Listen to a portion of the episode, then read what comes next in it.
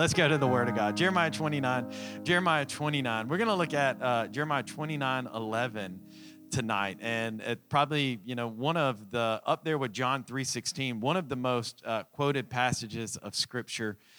For I know the plans I have for you, declares the Lord, plans not to harm you, but to prosper you, plans to give you a hope and a future. And you've probably heard this, quoted many, many times in church. And if, you grew up in children's church, this was probably one of those memory verses that you learned. And I think a lot of times we see this passage of Scripture, and it's great. It's very encouraging. But what I want to do tonight is I want to go back to the story, and I want to look at the context of this verse. Because when you hear this verse, you think, man, this must have been a really cheerful, amazing time. And we're going to read through quite a bit of this story tonight, and you're going to see that it was kind of the opposite. And so if you're taking notes tonight, I would encourage you to take notes, not because, again, I consider myself the world's best speaker, but because I know that God is here and He wants to speak to you tonight, and His Holy Spirit is here and He wants to speak to you. So Jeremiah 29, we're actually going to start in verse 1. And I'll get in line in heaven in second tonight, because I don't have an NIV Bible, but I ordered one. I only have New King James, and I'm reading from the NIV tonight. So Jeremiah 29 says this. This is the text of the letter that the prophet Jeremiah sent from Jerusalem to the surviving elders among the exiles, and to the priests, the prophets, and all the other people Nebuchadnezzar had carried away into exile from Jerusalem. So all of that big paragraph there is saying the children of Israel, a select few, it's the priest, it's some of the high people from the court. It would have been like Daniel and all his people that were well-to-do in the court of Israel have been taken into captivity into Babylon. So verse 4, let's pick up there. This is what the Lord Almighty, the God of Israel, says to those I carried into exile from Jerusalem to Babylon. Listen to this. Build houses and settle down. Plant gardens and eat what they produce. Marry and have sons and daughters. Find wives for your sons and give your daughters in marriage, so that they too may have sons and daughters. So skip down to verse 8. Yes, this is what the Lord, the God of Israel, says. Do not let the prophets and diviners among you deceive you. Do not listen to the dreams you encourage them to have. They are prophesying lies to you in my name, and I have not sent them, declares the Lord. Verse number 10. This is what the Lord says. When 70 years, somebody say 70 years.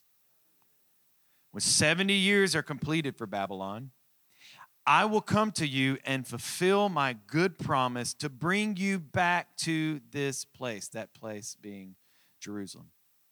For I know the plans I have for you. Here it is. You've heard it quoted so many times. For I know the plans I have for you, declares the Lord. Plans to prosper you and not harm you. Plans to give you a hope and a future. And the church said, amen. Then you will call on me and come and pray to me, and I will listen to you. You will seek me and find me when you seek me with all your heart. And I will be found by you, declares the Lord, and I will bring you back from captivity. I will gather you from all the nations and places from where I have banished you, declares the Lord, and I will bring you back to the place from which I carried you into exile. Come on, let's pray. Heavenly Father, open every ear, open every heart, open every mind to receive of your word. Change us, challenge us, in Jesus' name. Come on, and everybody said, amen. Not where I want to be. I'm titling this message, Not Where I Want to Be. How many of you have ever been in a place that you didn't want to be before? Maybe like fellas on an 8-hour shopping excursion with your wife. How many?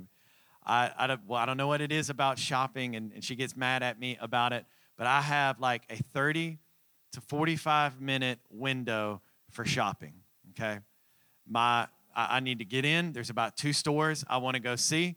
I'm going to go through, I'm going to look at what they have on the mannequin, and I'm going to be like, they already picked out my outfit for me. Where can I find the outfit on the mannequin? I want that, and I'm going to get it, and I'm going to leave. But, Shannon likes to browse. She likes to peruse. She wants to shop for herself. She wants to shop for the kids, and I'm just done, And so I'm really trying to encourage her. You should just go on your own. But she likes to have me there. So husbands, what do? We put on our smile. And even if we don't want to be there, it's not where I want to be, but we're there. Why? Because we love our wives. How about the DMV? Anybody love being at the DMV? Isn't that just, if we have any DMV employees in here, I'm sorry, okay? And the California DMV was literally, I mean, it's the worst place of any Californians in the house. Like the Californian DMV, you would show up at like 6 a.m, get your and you wouldn't leave until about 5 o'clock in the afternoon. Just, it's insane. And then perhaps the least favorite place for me on earth is the dentist chair. Can anybody say amen for the dentist chair? It's been about a year ago, and I needed a root canal.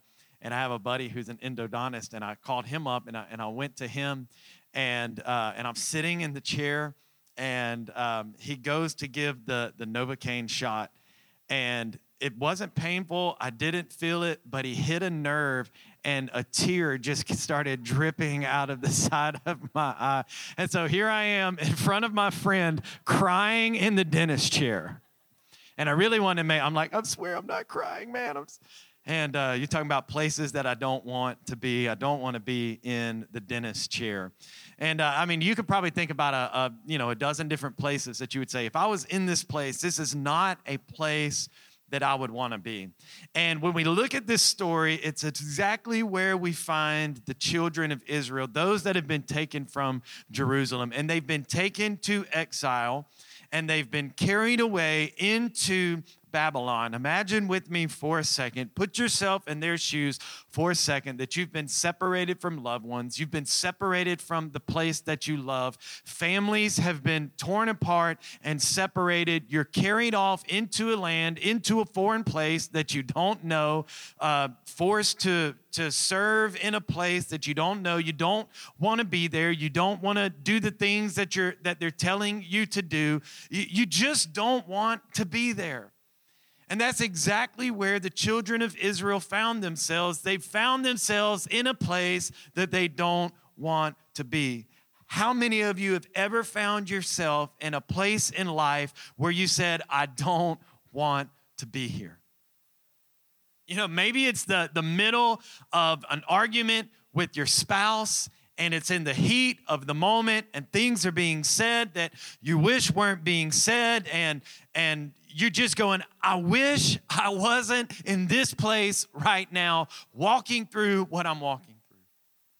You know, maybe you're even been in a place where you've dealt with the consequences of decisions that your children have made, and they've come home, and maybe you discovered something on their phone, or you got a text message that they were at a place that they weren't supposed to be at. And so you come home, and an argument erupts in the house, and in the back of your mind, you're thinking, I wish I didn't have to deal with this. I wish I didn't have to go through this. I wish I wasn't in this place right now. It's not the place that I want to be. Maybe you've been in a time where you've been laid off from a job, and you thought, God, why me? God, why do I have to walk through this right now?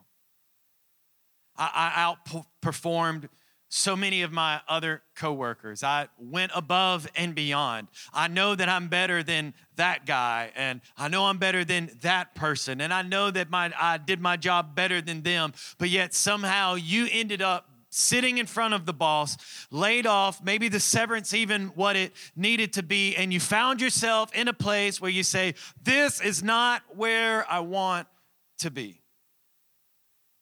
This is the place that the children of Israel found themselves when God had Jeremiah write a letter to the people in exile and say the words, I know the plans that I have for you.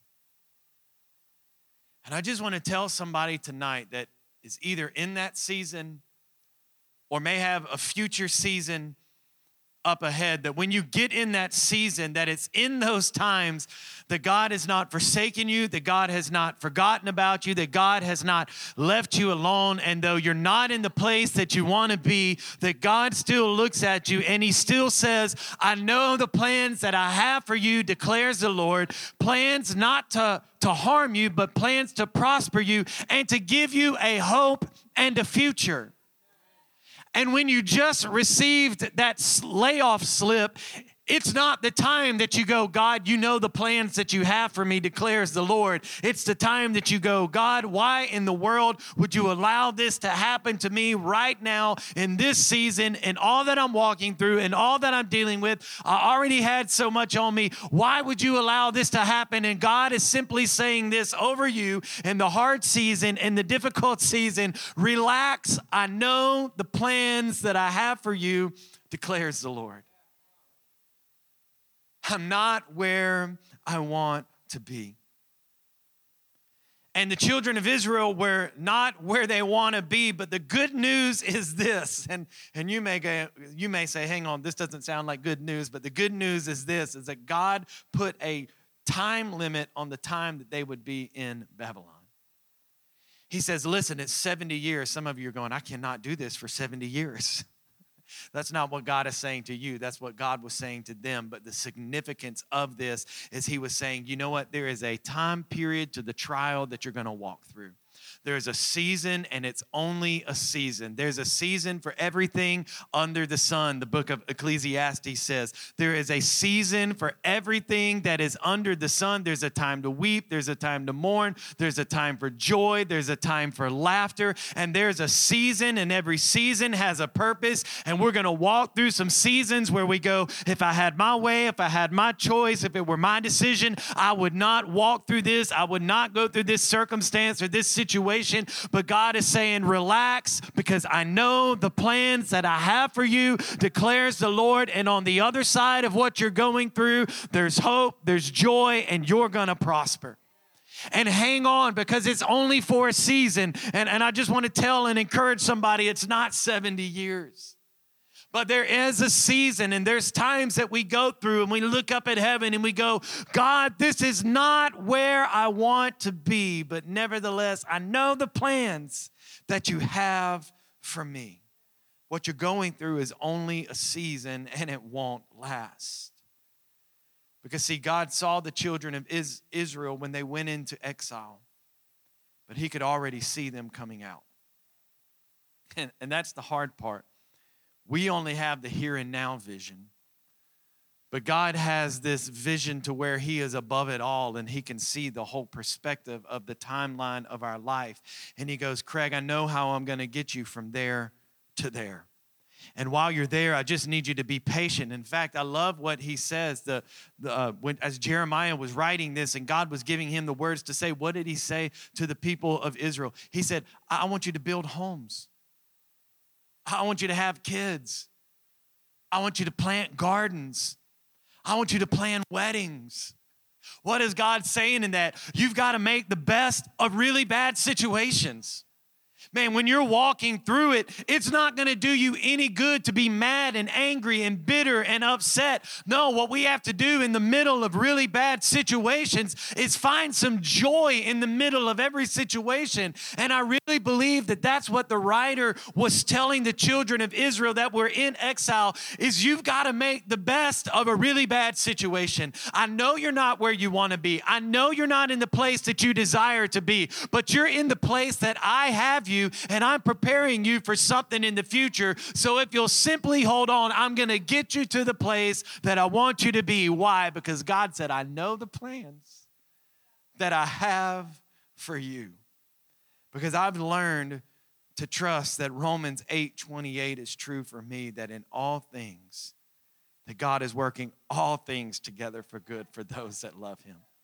Not some things, not a few things. No, God works all things in my favor. If I'm going through it, I can guarantee you that God's going to work it in my favor. If it's bad, if it's hard, if I don't like it, I can guarantee you God's going to work it in my favor. If I will embrace it, if I will build some homes, if I will just make the best of the situation, if I will learn to find joy in the pain and in the sorrow, what I know is that God will take the bad situation, what Satan meant for evil, and he'll work it for good. And that's the place that we have to come to in life is that even when we're walking through the trial, even when we're walking through the storm, even when we're walking through the situation, that we hear it being spoke over our lives that I know the plans that I have for you. But I want to propose this. Could it be that the thing that happened to you that you thought was the end of your world was really God protecting you from something? Could it be that when you got laid off, that it was really God protecting you from some kind of scandal that was about to happen at your job site? Could it be that he was preparing you for something and preparing you for an elevation and for a promotion, that you would step into another job opportunity, something better, that had you not let go, you would have never let go of that because it was too good of a thing to let go. When we do that, we'll hold on to a good thing so tight that even when God says, hey, I need you to let go, we won't let go. So sometimes God says, I'll help you let go. He helps us let go, and then he brings us into a season that is better than we ever could have imagined. Can I tell you, I am the world's worst at this. God will tell me something, and I'm like, no, I'm good, God. That sounds cool or whatever, but I'm good. I'm good in this season. And what I tend to do is I tend to put God in a box, and I say, God, this is where I want to be. This is what I want to do. God's like, I'm not really concerned with what you want to do, where you want to. I got a plan for you, says the Lord.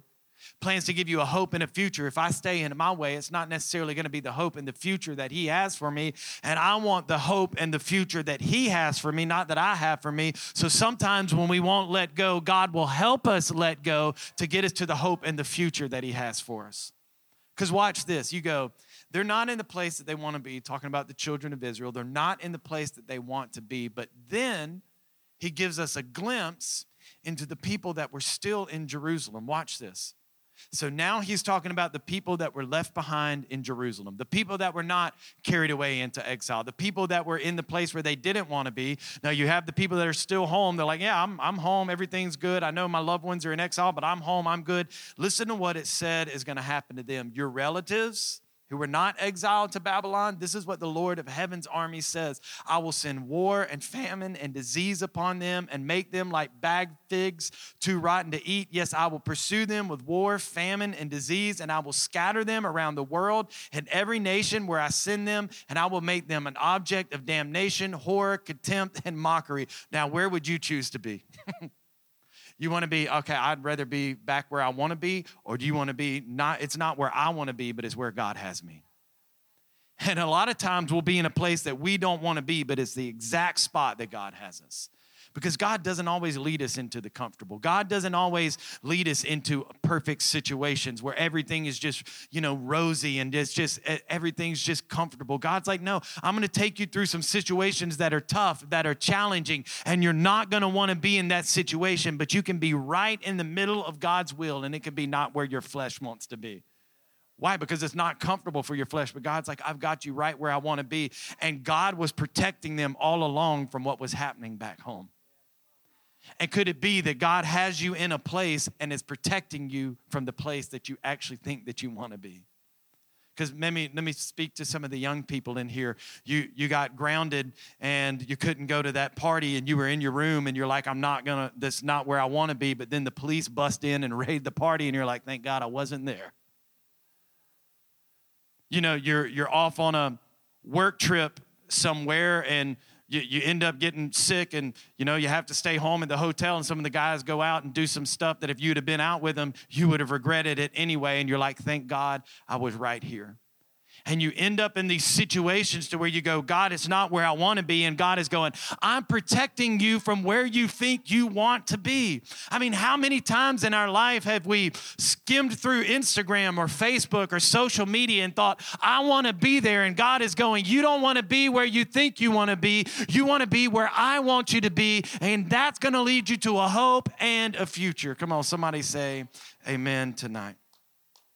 Because I was telling you, I put God in this box, and I can't remember if I've shared this story or not. If I have, just forgive me and lean into it, enjoy it for a second time. But in 2009, I ended up in a hospital bed, and in 2009, I was so sick they had diagnosed me with Crohn's disease, and I genuinely believe that it was a belly of the whale moment for me. When I say that, I mean Jonah told God no, and he ended up in the belly of a whale.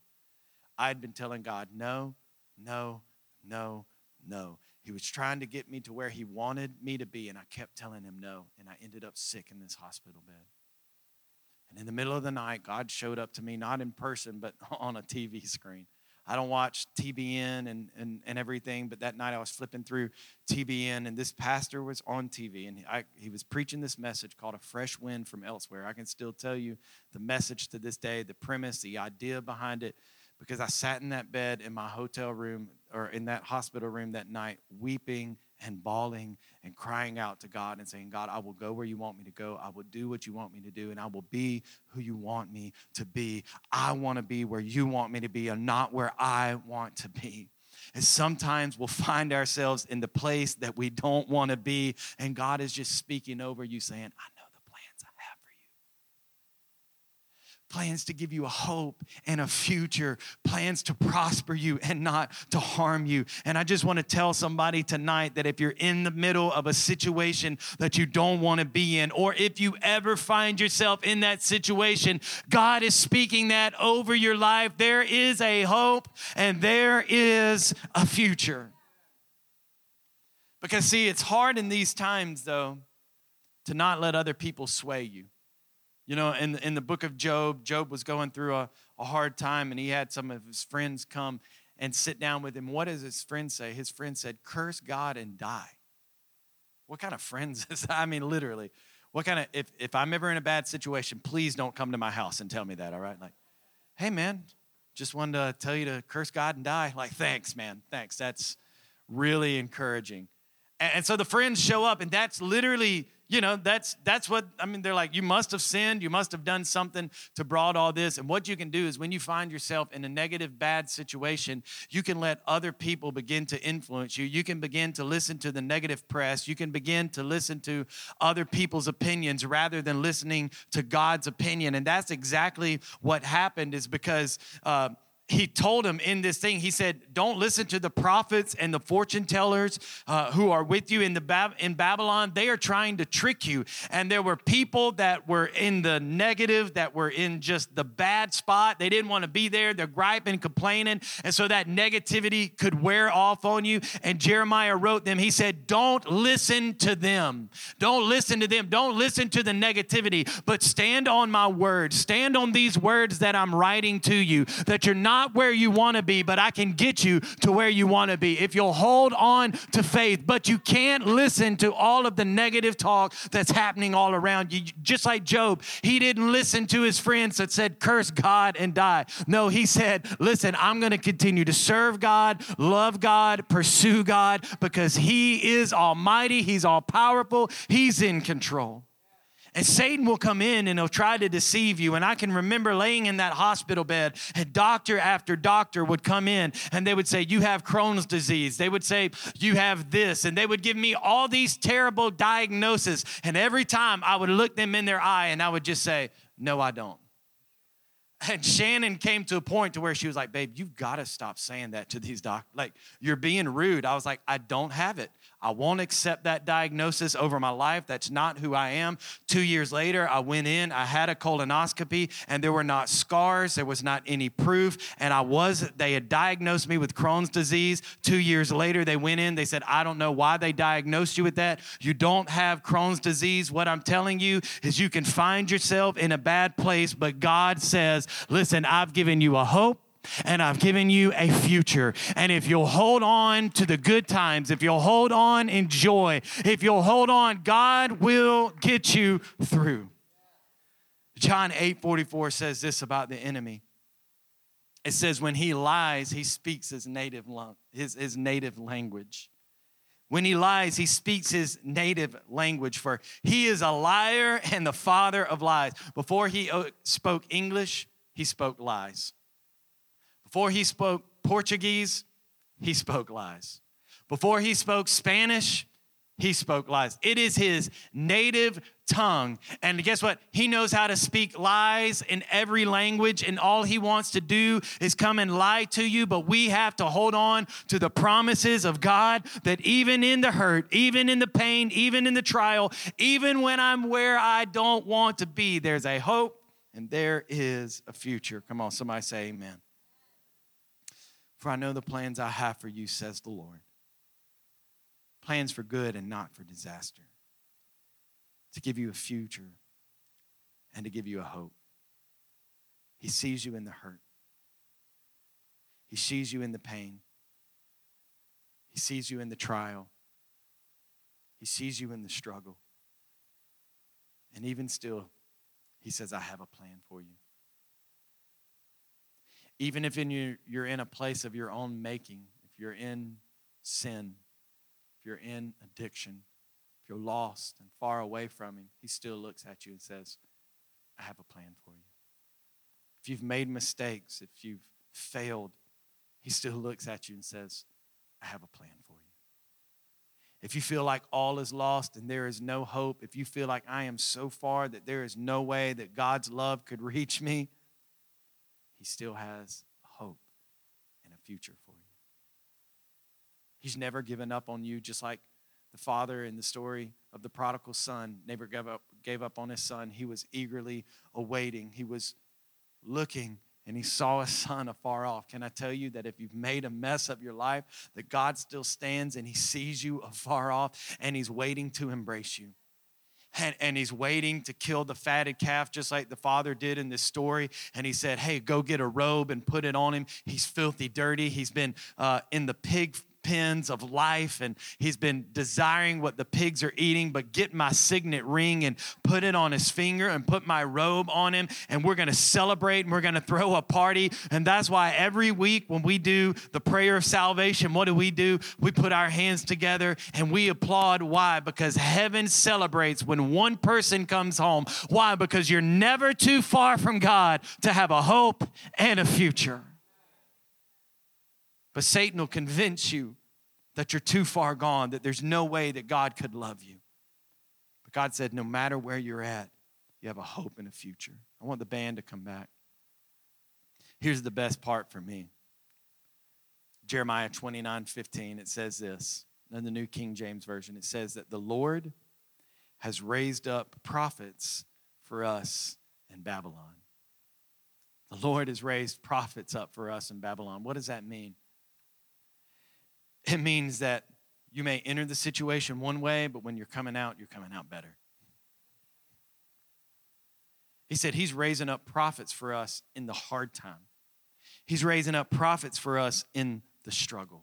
He's raising up prophets for us in the middle of the bad times, in the middle of the rough situation, in the middle of the situation that you wish that you weren't in. God is doing something in you that when you step out of that season, come on, you're going to be a man of God, a woman of God like you've never been before, because you may be in the fire. But what I know about the fire is that the fire refines us. It makes us more like him. It draws us closer to him. It makes us more dependent on him. That's why we fast and pray. We push away. We're hungry. We're starving. We're mad, we're hangry, but we just go, God, I got to pull close to you. And we become out of this fast refined and better than we were when we entered into the place, because Lord knows a fast is a place that we don't want to be.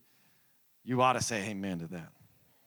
And the Bible says that the Lord raised up prophets for us in Babylon. Isaiah 48:10 says it this way, see, I have refined you, though not as silver, I have tested you in a furnace of affliction. The Bible says, I have tested you, God, I have tested you in a furnace of affliction. God will allow us to go through some things to get out of us what doesn't need to be there. You know, as gold goes in and all the dirt and everything floats to the top. And they'll just skim all of that dirt right off the top. You wouldn't want, ladies, you wouldn't want a gold ring that had dirt and everything in it, would you? No, you don't want that. So they skim off all of that dirt right off the top. And I believe that that's exactly what God does for us. As he puts us into the fire, we go in and we're kind of dirty and filthy and we've got the junk of life on us, but as we're put down in the fire, all of that stuff begins to come off of us. And that's what's happening even in this fast. As we're in the middle of this fast and denying our flesh, the stuff is coming off of us, and God just wants to scoop it off the top so that we come through this fast looking better than what we went in. that we're stronger, that we're more faithful men and women of God, that we're better husbands and better wives and better moms and better dads and better employees, better coworkers, better bosses. That whatever we set our hands to do, that we're better at it. If you're coaching a soccer team, that you're a better coach. I mean, whatever it is, that Jesus' light shines through you. Because if you're just dirty gold, nothing's going to shine off of you. But if you come through that fire and you're shiny, bright gold, when the light hits you, you're reflecting that light. And Jesus is that light. And our job is to reflect Jesus' light into the world. And if we don't walk through some things and be refined, we're not going to shine bright into the world. But I just want to tell you tonight, if you're not where you want to be, God can get you there. Come on, I want you to stand on your feet as we close.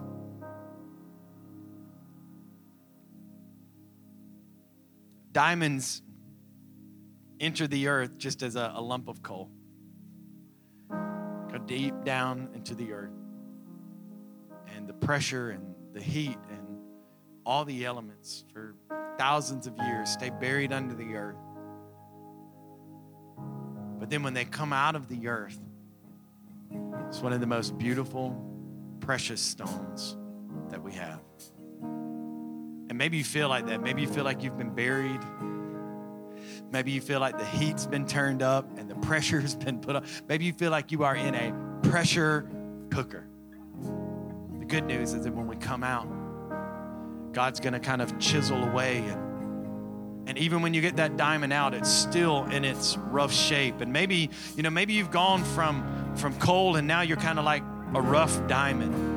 And now you're in this process where God is kind of chipping away and chiseling away and making you into this perfect specimen so that as the light of Christ hits you, that you radiate with brilliant light and with beauty, and that everybody around you doesn't see you, but they see the God that lives inside of you. And they watched you walk through the trial, and they watched you walk through the storm. And in their mind, there's no way that you should have made it through it. There's no way that you should have come through unburned, but you come out on the other side looking like $1,000,000, stronger than you were when you went through the furnace, and you can testify that God was with me all along.